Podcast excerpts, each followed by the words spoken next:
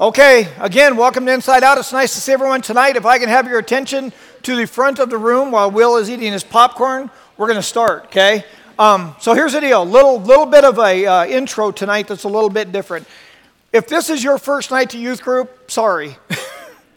um, this is going to be a little more bold night, okay, than what we normally have in Scripture when we talk about the Scriptures here in the room tonight. I think there'll be some squirming in the chairs. I think there'll be some heads hanging, there'll be some embarrassment, there'll be some shame, there'll be all kinds of things that we're going to deal with tonight. Because what we're going to talk about tonight is this is the last week of your questions and God's answers. Week three flee from sexual immorality. Flee from sexual immorality. If I can put it this way, we're going to talk about the birds and the bees tonight. But we're going to talk about it from a creation perspective and a cultural perspective. But what I want you guys to do tonight is I really want you to hear my heart tonight because we're going to be talking about sexual immorality.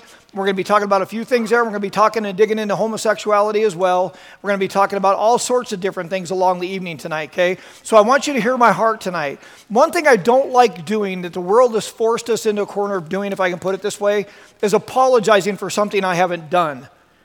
I've not judged people and been critical of people who are homosexuals or being sexually immoral. I don't judge any student in here in this room that's had sex outside of marriage. I love you guys.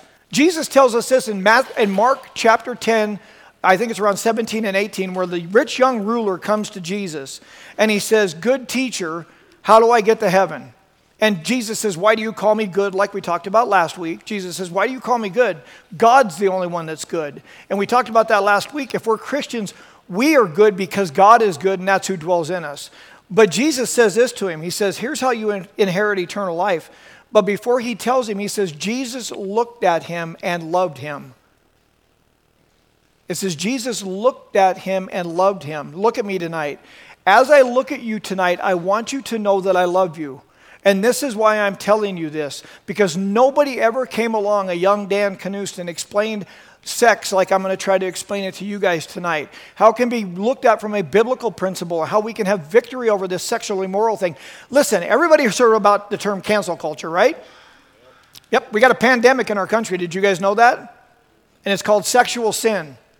That's the pandemic. So if I could cancel anything tonight, if I can play along with cancel culture, you know what I would cancel? Sexual immorality. That's what I would cancel. I would get rid of it completely. Think about your life. Think about your life now. Ladies and gentlemen, think about what your life would look like if sex wasn't tipped upside down on its head.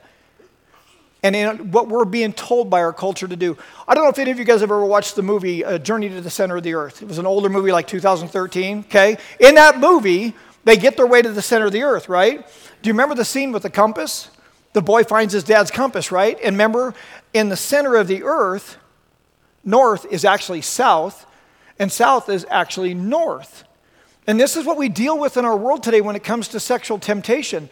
We're being told that north is actually south, south is actually north.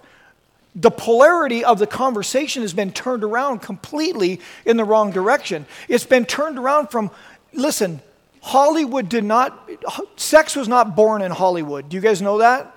Sex was actually birthed in heaven. Sex was actually birthed in the idea that God gave us of what this is in the beginning of time. And I was back there praying a few minutes ago, and I, it dawned on me. I thought, you know, I'm pretty uncomfortable with tonight's message, to be honest with you. I'm not afraid of it. I love the conversation, and I've talked to a lot of you guys about this stuff, but I'm uncomfortable with it because of this. Think about this. If it was as beautiful as it was when God created it, we would not want to not talk about it. If it wasn't perverted and full of sin, we wouldn't have any issue with talking about sex in this room tonight. But there's shame attached to it because of the fall. So, what I want to get across tonight, one of my favorite Bible verses is this, and I'm going to kind of set the scene here a little bit if I can. In Psalm chapter 37, verse 4, it says this Delight yourself in the Lord, and he will give you the desire of your heart. Okay? Delight yourself in the Lord, and he will give you the desire of your heart. Another word, tonight, what I want to talk about are our desires. But I want you guys to get this on the front end of this is our desire is perverted.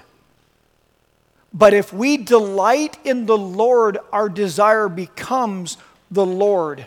So we can take all these desires that are tipped upside down, where south is north and north is south, and all these things that have happened at the beginning, like I'll talk about in just a minute. I want you guys to realize I don't want to talk just about sex tonight. It's going to be the topic of conversation, but this desire, think about this. Do you have anger issues? Do you have rage? Do you get mad? Do you lose your temper? Anger is not a bad thing unless it's stuffed full of a fever of sin. Do you want to achieve things?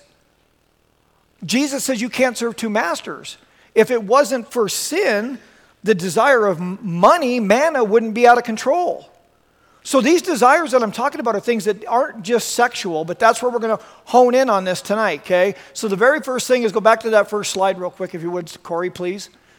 What does the Bible say about sexual immorality? Go to the next, go to the next one right there, just where you were at. Here's what I want to get across to you guys.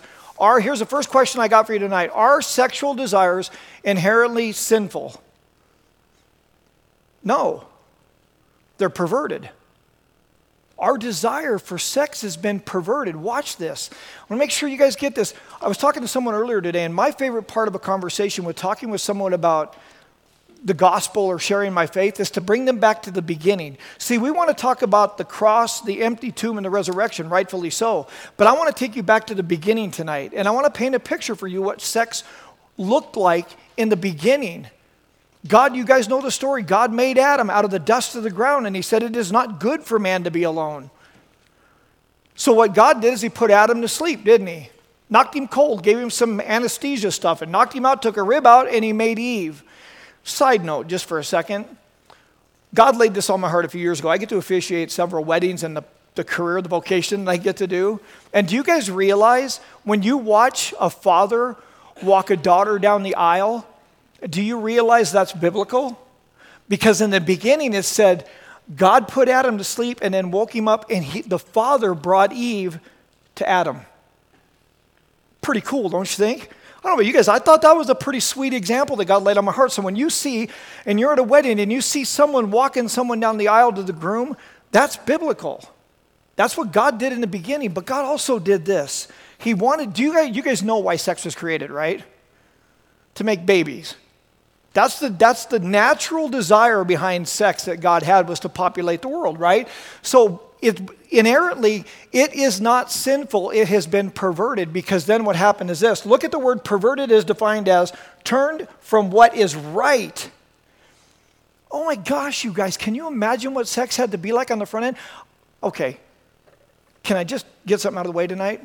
Sex is awesome. There you go. It's one of my favorite things to do with my wife. How's that? I sex is amazing. But why is it amazing? Because it's a gift given to us by God. My wife will kill me if she listens to this, by the way. she will not be happy with me. But sex is beautiful in the right context. It's beautiful if it is used for what it was created for between a man and a woman in marriage. It is a beautiful thing God's given us, and He's not holding it back from us. So let's get into this. What it is, here's what happened, real quick. I got to get back to this because I'm going to be all over the place tonight. Turn from what is right to wicked, misguided, and distorted. When Eve was deceived by the devil, Adam and Eve were perfect, running around in their birthday suits, no shame, no sin. You guys know the story. And then when Eve was deceived by Satan, and then Eve turned around and gave the fruit to Adam, and Adam picked the girl over God and ate the fruit. Sin entered the world. And when sin entered the world, I want you to see an injection of a fever, an injection of infection, an injection of perversion that Satan and sin entered into every single desire you have has been perverted by the devil. God gave us, God created us with these desires. The devil has created nothing. The devil perverts everything good that God has given us, the devil has perverted. That's why we sit in this room tonight not wanting to hear about Dan's sex life, because it's embarrassing. Why? Because there's a sense of shame that comes along with that conversation because of sin never lose sight of the fact of what God has given us in this area is beautiful and it's natural and it's how we populate the planet. It's how I ended up with two kids for crying out loud. So, sex in itself is not bad. God created it for men and women, and it is a gift from Him. But what are we supposed to do with this thing called sex? What's Paul say to do with sexual immorality? Go to the next one, Corey. Paul says this, run. In 1 Corinthians 6, verses, chapter 18, verse 18, it says this Flee from sexual immorality. All other sins a person commits outside the body, but whoever sins sexually sins against their own body. Another side trail here. If you're in this room tonight and you have gotten caught up in sexual immorality and you've been active sexually, and after tonight, and even before tonight, you know God doesn't want you doing that. I want you to realize something. and I don't want you to hang your head other than I want you to hit your knees and pray and ask God to help and forgive you for what you've done and the, the, extent of what you've taken this gift, this beautiful thing that He's given you, this thing that is so perfect in the beginning and has been so perverted and turned upside down on its head. There's nothing you've done that God will not redeem you from. Make sure you hear me on that because I'm pretty sure that most, I bet 90% of this people have been involved in something that has to do with sexual immorality at some point in their, in their young lives in this room. And I will guarantee you, every adult in this room, wouldn't say everyone, but I can guarantee you this adult has been involved in it for a long time. And I've been forgiven of it. And I've been redeemed by the Lord Jesus Christ from what I did or didn't do in regards to this conversation that we're having tonight. So I want you to realize that you can be forgiven. But to flee, Paul says run. And the reason why Paul was talking to the Corinthians about this was just a little context in this. In Corinth, they worshiped the idol Aphrodite. And Aphrodite was a sex god. So there, was, there were believers everywhere in Corinth that were still hooked up in, in temple prostitution. And Paul makes it very clear stop that. You've been bought with a price. You are not your own any longer. Your body doesn't belong to you, it belongs to Jesus. Do you know that? Did you know if you're a Christian, your body is not yours any longer, so it's not yours to do with what you want to? It belongs to the Lord. It's not mine to do with that anymore. But here's the deal. I wrote this down on my sheet. It's hard to run, it's hard to run from sexual temptation, isn't it? It's in the movies. I got on your little sheet on your bullet tonight 55% of all movies are R rated movies. That's why I don't R- watch R rated movies. We've got it in movies, television, social media, music, you name it, you guys are dealing with it, aren't you? And it is right before you, no matter where you look and what you do, isn't it? You know, I know that because I live in the same world you guys do. Remember, I'm 58 years old, but do you remember David was in his 50s when he fell to sexual sin with Bathsheba? So don't you think for a second this is for you guys? God's been working me over big time, helping me keep on track with my own life in, in regards to this conversation. Sexual activity outside of marriage and homosexual relationships are treated as normal anymore. Everywhere you look, it's homosexual relationships and sex outside of marriage. Is it not? Think about television, movies, music, whatever it is. Think about how often you don't see a husband and wife in a relationship having sex and are even happy. Most of them are unhappy because the world is programming you from a cultural perspective. This is the way to go. Don't do that. The Dan's saying that's old fashioned. The world's changed. It's not the same anymore. Paul wrote this 2,000 years ago flee from sexual immorality. So it was going on way back in the day, too. So it's not new. It's been twisted and turned upside down since sin entered the world. I want you guys to make sure you hang on to that. Everything is being treated as normal, and in a sense, even more desirable. Think about it this way I'll lay this at your feet real quick. This might not mean as much to you, but I want to share it with you so maybe it will down the road, okay? I had this epiphany, and some of you heard me teach this before. I was watching something on television one day in my house, and my daughter was in the room with me, and I'm a Christian now, okay? And some, I refer to it as soft pornography come on the screen on my television.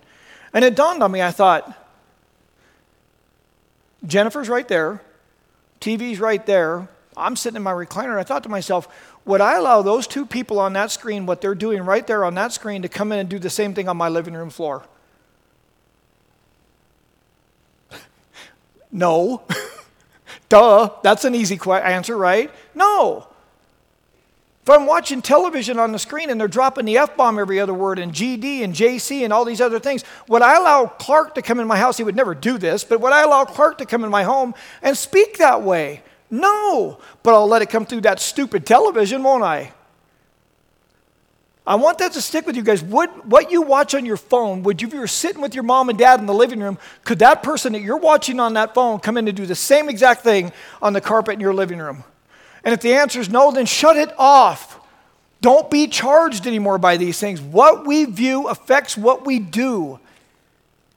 What we view affects what we do. Guard your eyes, and you will guard your heart. You will guard your activity if you guard your eyes. There's a reason I don't watch R rated movies. There's a reason I've got the remote control right there so I can skip through something and I record everything anymore so I don't have to watch what I don't want to watch that's not healthy for me. And it's just my wife and I at home. Nobody's going to know. But we know and he knows, and he doesn't want me living that way. And it doesn't honor my wife to do that. Job put it this way I've made a covenant with my eyes not to look lustfully upon a young woman. Have you, gentlemen? In the King James, it says this. I'm not a King James guy, but one time I was studying this, and in the King James, you know what it says? Job says, I have made a covenant not to think about or look upon a young woman lustfully. So, can we just get real for just a minute make it really uncomfortable? Is that okay? Because I think if you listed out sexual immorality, here's what it looks like masturbation, pornography, oral sex, Sex is not just intercourse, you guys. Ephesians 5 tells us that we're not supposed to have a hint of sexual immorality. So if you if your hands are doing things to each other sexually, you shouldn't be doing that. It's sex. If you're using body parts in a way that are causing you to have orgasms, that's sex if you're wandering around with your hands from the neck down in areas you shouldn't wander around in, that's sexual immorality. And there should not be a hint of sexual immorality in our lives, you guys. Culturally is going to tell you that's the way you figure out whether you're compatible or not. That's the way you figure out, well, yeah, what happens if you get married and all of a sudden you're married and it doesn't work? Trust me, okay, just listen. Trust me, it'll work. You don't need to take a test run first to find out if it's going to be okay later on. I promise you it will be okay. You know why? Because God created it that way. Paul makes it very clear that Christians are supposed to have no part in this, no part in sexual immorality of any kind. I don't care what the culture says, you guys, because it's killing you if you're involved in it. It is going to destroy you. Now, let me get back to a few things real quick, and I'm going to move on here just for a second. One of the fruits of the Spirit that I think we miss is this we love love, joy, peace, patience, kindness, goodness, gentleness, and self control. I think self control is one of the fruits of the Spirit. In other words, it's a strength, a power, a grace God gives me to live out my life sexually, is self control. If you are handling yourself, if I can put it that way, on a regular basis, stop it because it's not good for you sexually it's killing you. And, gentlemen, I don't think there's a guy in the room that hasn't explored this area of life. And I'm telling you, it seems like it's harmless. It seems like it doesn't make any difference at all because what am I hurting? I'm by myself.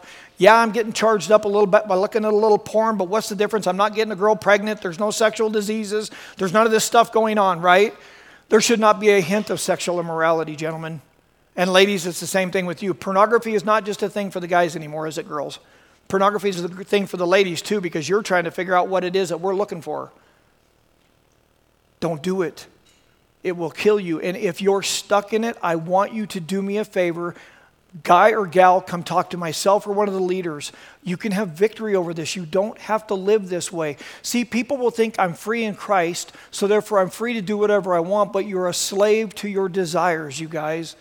And I promise you, you do not want to create a habit that you're doing now as a young single person that you're going to have to carry into a marriage later on. It'll kill you. Why doesn't God want me to have sex before I'm married?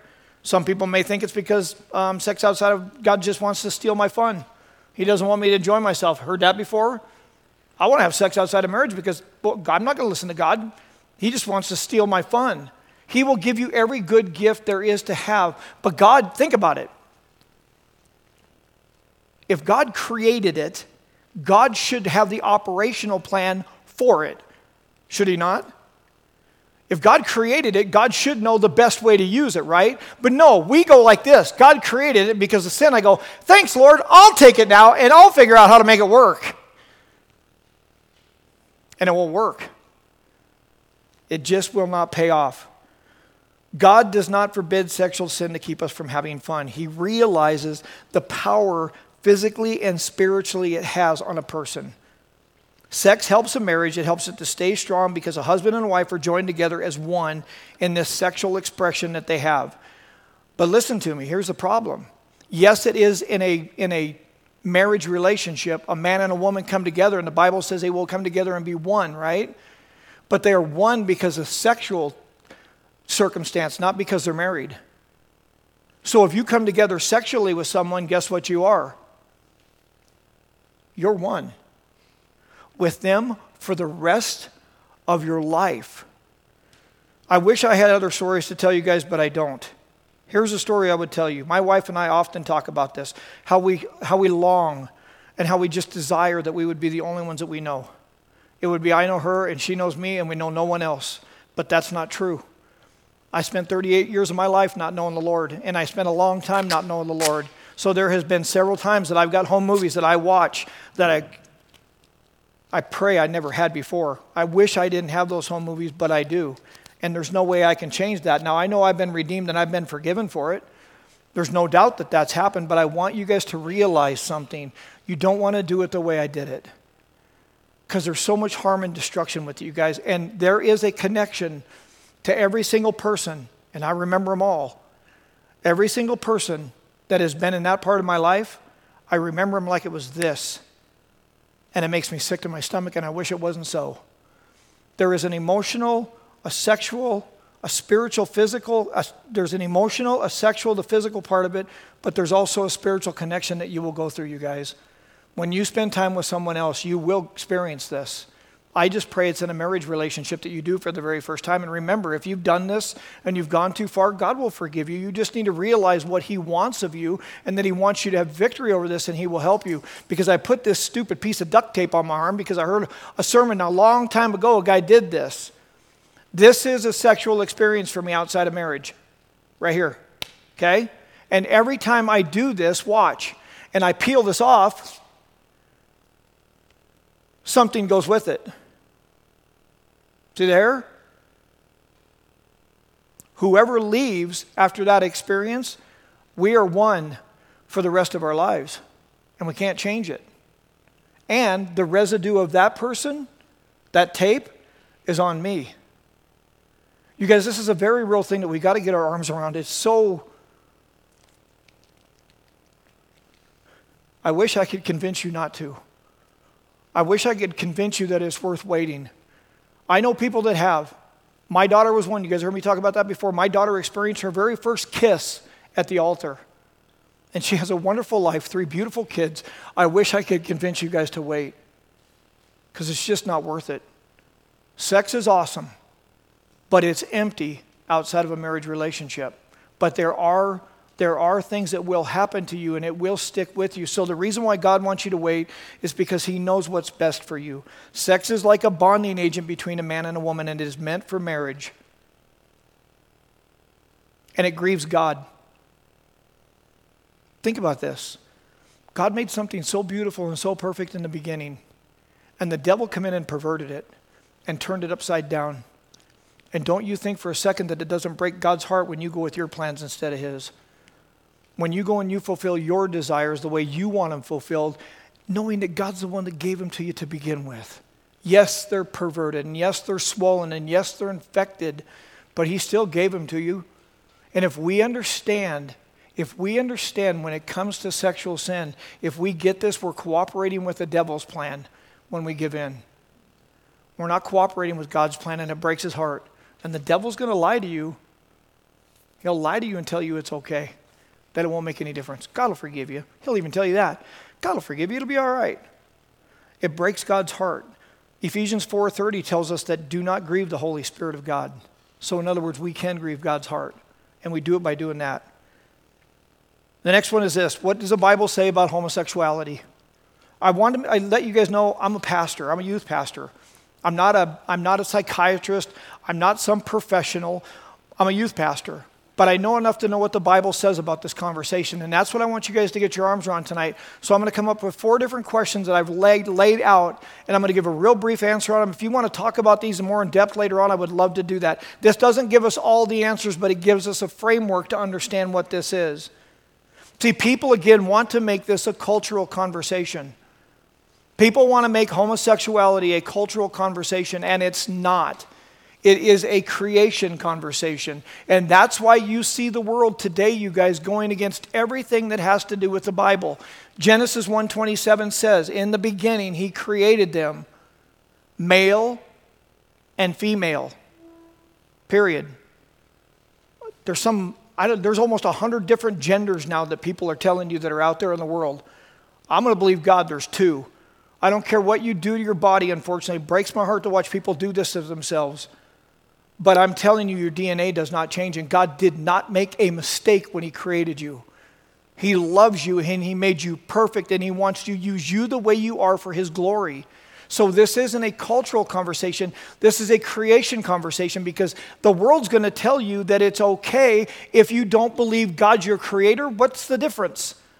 So I'm not mad. I'm not angry. I don't hate the people that do this. It breaks my heart. You know why it breaks my heart? Because for 38 years, I was them. I was far from God. I was lost and I didn't know His truth. So why would I hate someone if I'm thinking back to when I was saved? I don't have to be critical of someone. My desire is for them to know the one that gave us these desires to begin with so they would start to live within those desires. And I want to make it very clear. I listened to a book one time. Um, Gay Girl, Good God, I think is the name of the book. It's a really good book if you want to go listen to it sometime or read it. Gay Girl, Good God, I think her name is Jackie oh, I can't remember her last name now. Anyway, she said this in this book and it struck me. She said, God did not call me to get out of the gay lifestyle to be married to someone and have kids. God called me out of the gay lifestyle to be married to Him. We're supposed to be married to Christ, not someone else. What if you give your life to Jesus and you love you're a guy and you love girls and you never get married. Is there something wrong with you? No. God wants you. He doesn't want you to be heterosexual or homosexual. He wants you to be you. And then when you live a life that He's called you to, you will live biblically and you won't fight with these things. And if you ever, ever, this lady ended up getting married to a guy and she's got a couple of kids, but that's not why she got out of the gay lifestyle and gave her heart to Christ. She did that because God called her. So we got to get through this quickly. It's not cultural, it's creational. The first one is according to the Bible, is homosexuality a sin? According to God's word, homosexual behavior is a sin, but struggling with the temptation and the desire is not. I wish I could bring a gentleman in here that I've known for years who loved God and loved God, and he and I would talk about it. And he's in the ministry. He is a Christian who has struggled with homosexual desires over his life. But you know what? Along the way, he fell in love with God and he started to do it God's way, and he is married and he does, he's got a kid on the way now, decades later. This took him forever, and he and I talked about this a long time ago how he struggled with this battle and how he didn't know what to do, but he did love God, so he did it God's way and he pushed back on that desire. The only time I get fired up in this gay Christian idea is this. If somebody says they're a gay Christian, breaks my heart. You know why? Because they're putting who, what they think is their identity before Christ. If I'm a gay Christian, my identity and who I think I am is more important than who I'm been saved and redeemed by. Do you guys understand that? I can be a Christian struggling with sexual sin. I can be a Christian struggling with the desire of homosexuality. That is not a sin, but the activity and the lifestyle is.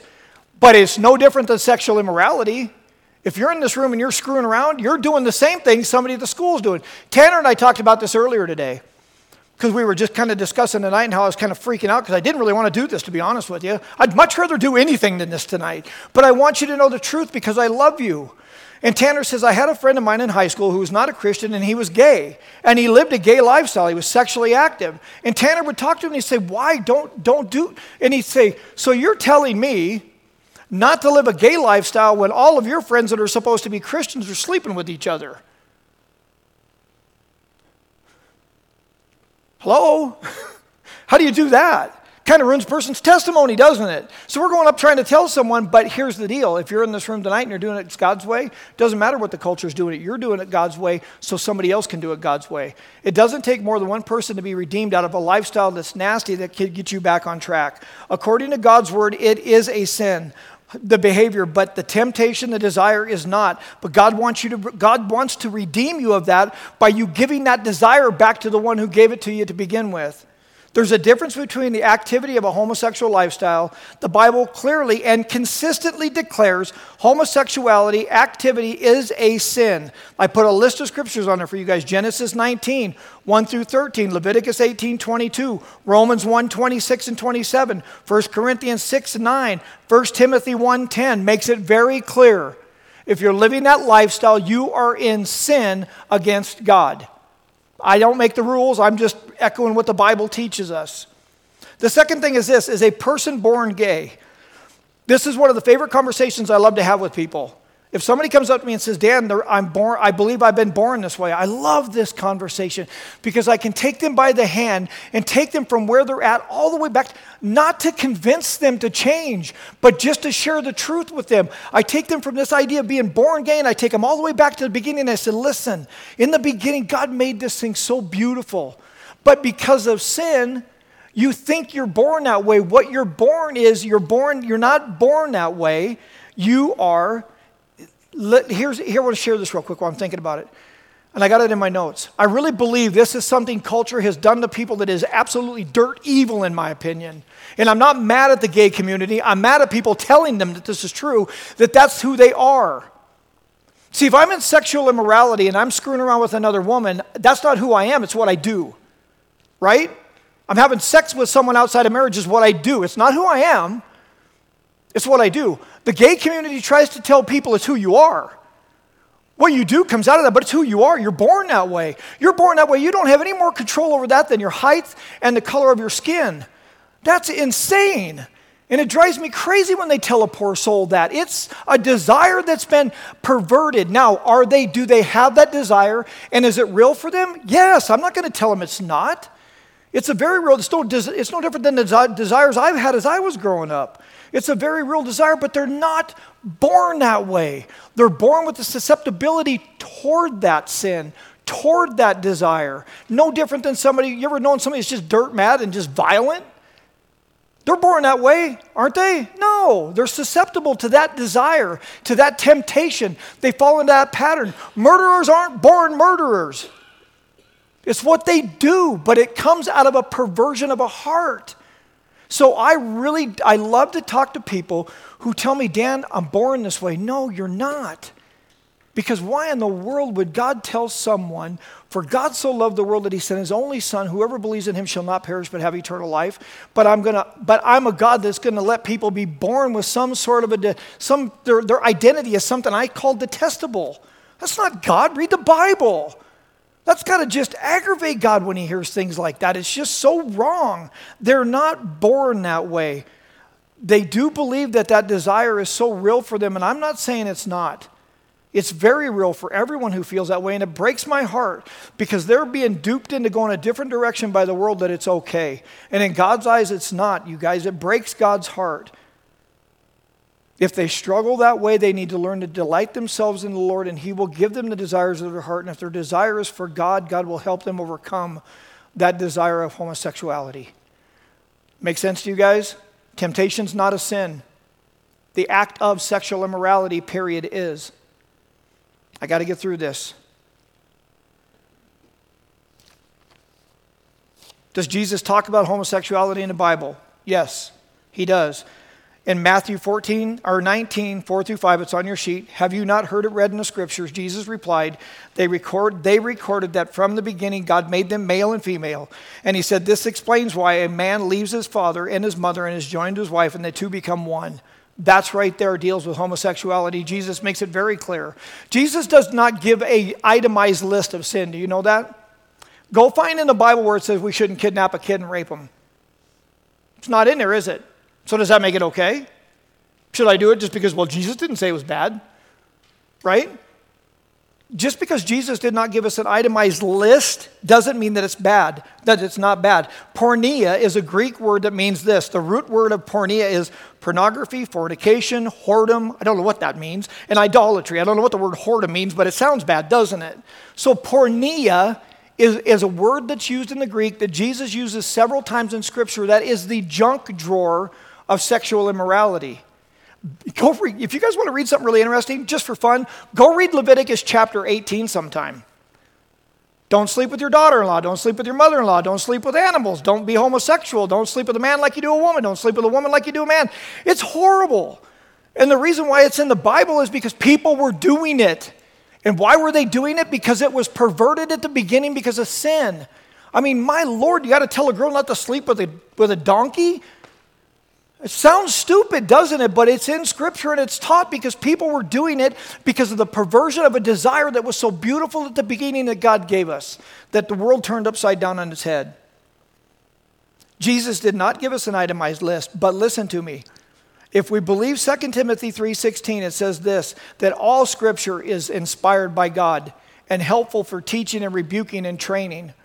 So if all scripture is taught, Jesus may not have used the word laid out homosexual, but he also didn't lay out the word don't kidnap. But Paul and the other apostles made it very clear listen now, you guys, you got to catch this.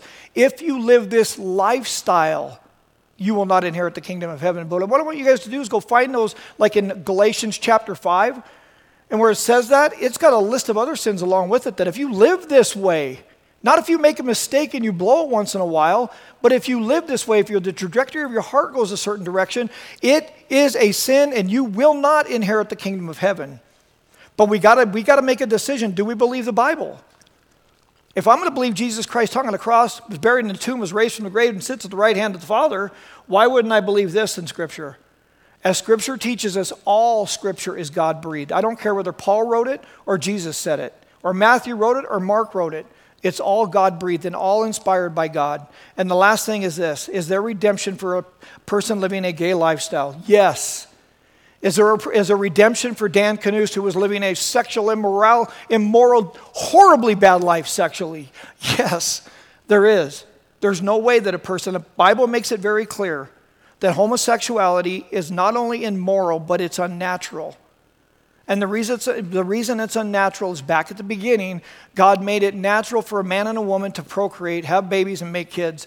It's unnatural for homosexuality, you guys, because it is not, it does not reproduce. It's not God's plan.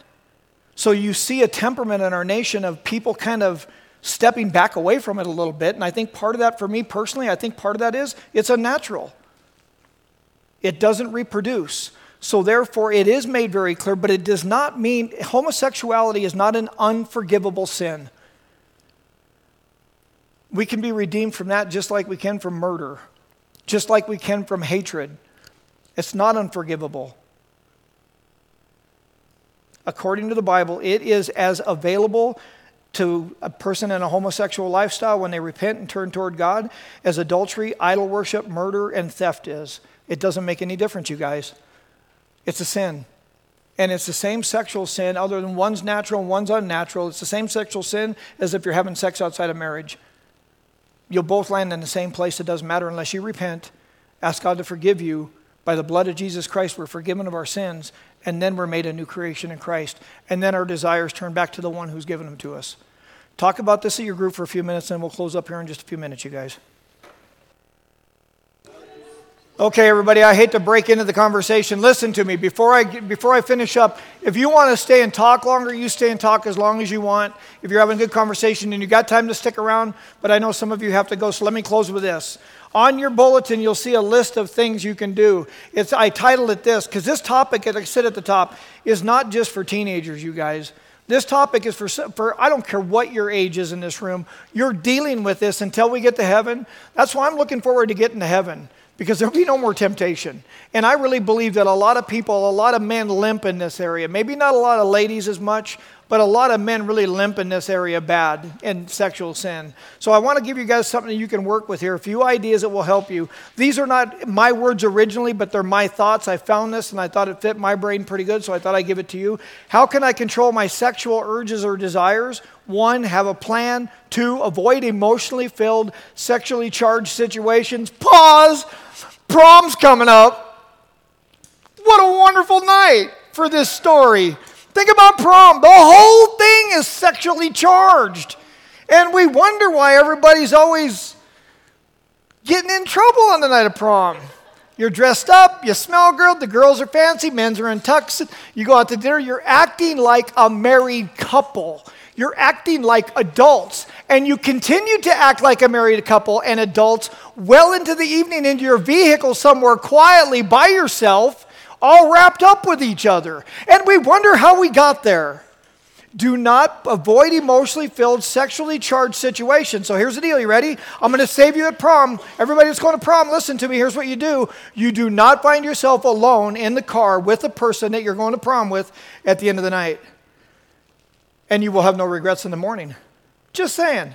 Third one is remember the why behind God's no. It's not forever. Take every thought captive. Number four. Number five, stay active doing things that are good for you. Daniel Brown, to use you as an example. Daniel and I talked about this earlier this week. He said boredom is the worst thing for him and his girlfriend. So it destroys them. The hardest time they ever have staying on track with God is when they're bored. Don't get in bored situations. You, if you're talking about masturbation, pornography, if you're bored, you're in it. And I will guarantee you, you can't give up pornography and give up masturbation, gentlemen, at the same time, just to be very honest with you, because we have a brain. And eventually, when I stuff enough nasty in my brain, I don't have to look at it on a screen anymore to be charged. Does that make sense to you guys? Stay active, do things. Listen, I don't care, and I know every leader in this room is the same way. If you have our phone numbers, I don't care if it's 3 o'clock in the morning and you find yourself in a situation where you're going to get yourself in a bad situation sexually, you stop and you call someone. Find an accountability partner, call a friend, do something to get yourself out of that moment, please. Because I promise if you do that, it'll help you. And then finally, slow down. You got to take the time to read your Bible and spend time in the Word. And remember that being tempted by sexual sin is different from the act. Temptation is not a sin. Our Lord and Savior Jesus Christ was tempted in the desert by the devil for, after 40 days and 40 nights. You guys all know the story. And how did he fight back the temptation? It is written.